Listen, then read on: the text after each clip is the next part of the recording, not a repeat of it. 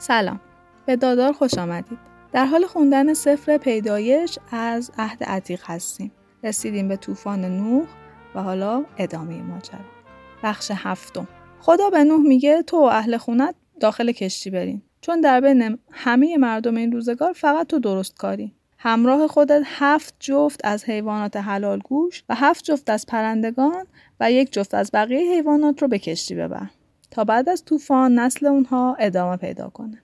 بعد از یه هفته به مدت چهل روز بارون میفرستم و هر موجودی رو که روی زمین به وجود آوردم و از بین می‌برم. نوح هرچی رو که خدا گفته بود انجام میده. وقتی طوفان شروع میشه نوح 600 سالش بوده. اون و همسرش و همراه پسران و دخترانش وارد کشتی میشن تا در امان بمانند. پرندگان و خزندگان و حیوانات هم چه حلال گوش و چه حرام گوش با خودشون به کشتی می‌برن. بعد از یک هفته طوفان شروع میشه. چهل شبانه روز به شدت بارون میباره.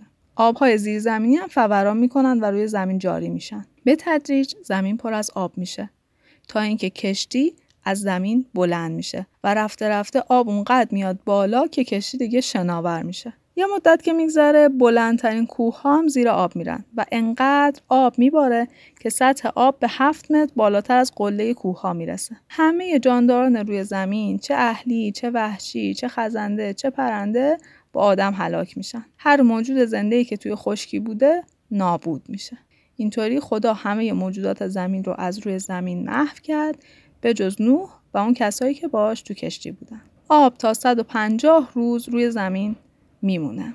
در قسمت بعد میگیم که بعد از اینکه طوفان قطع میشه چه اتفاقایی میفته. تا اپیزود بعد خدا نگهدار.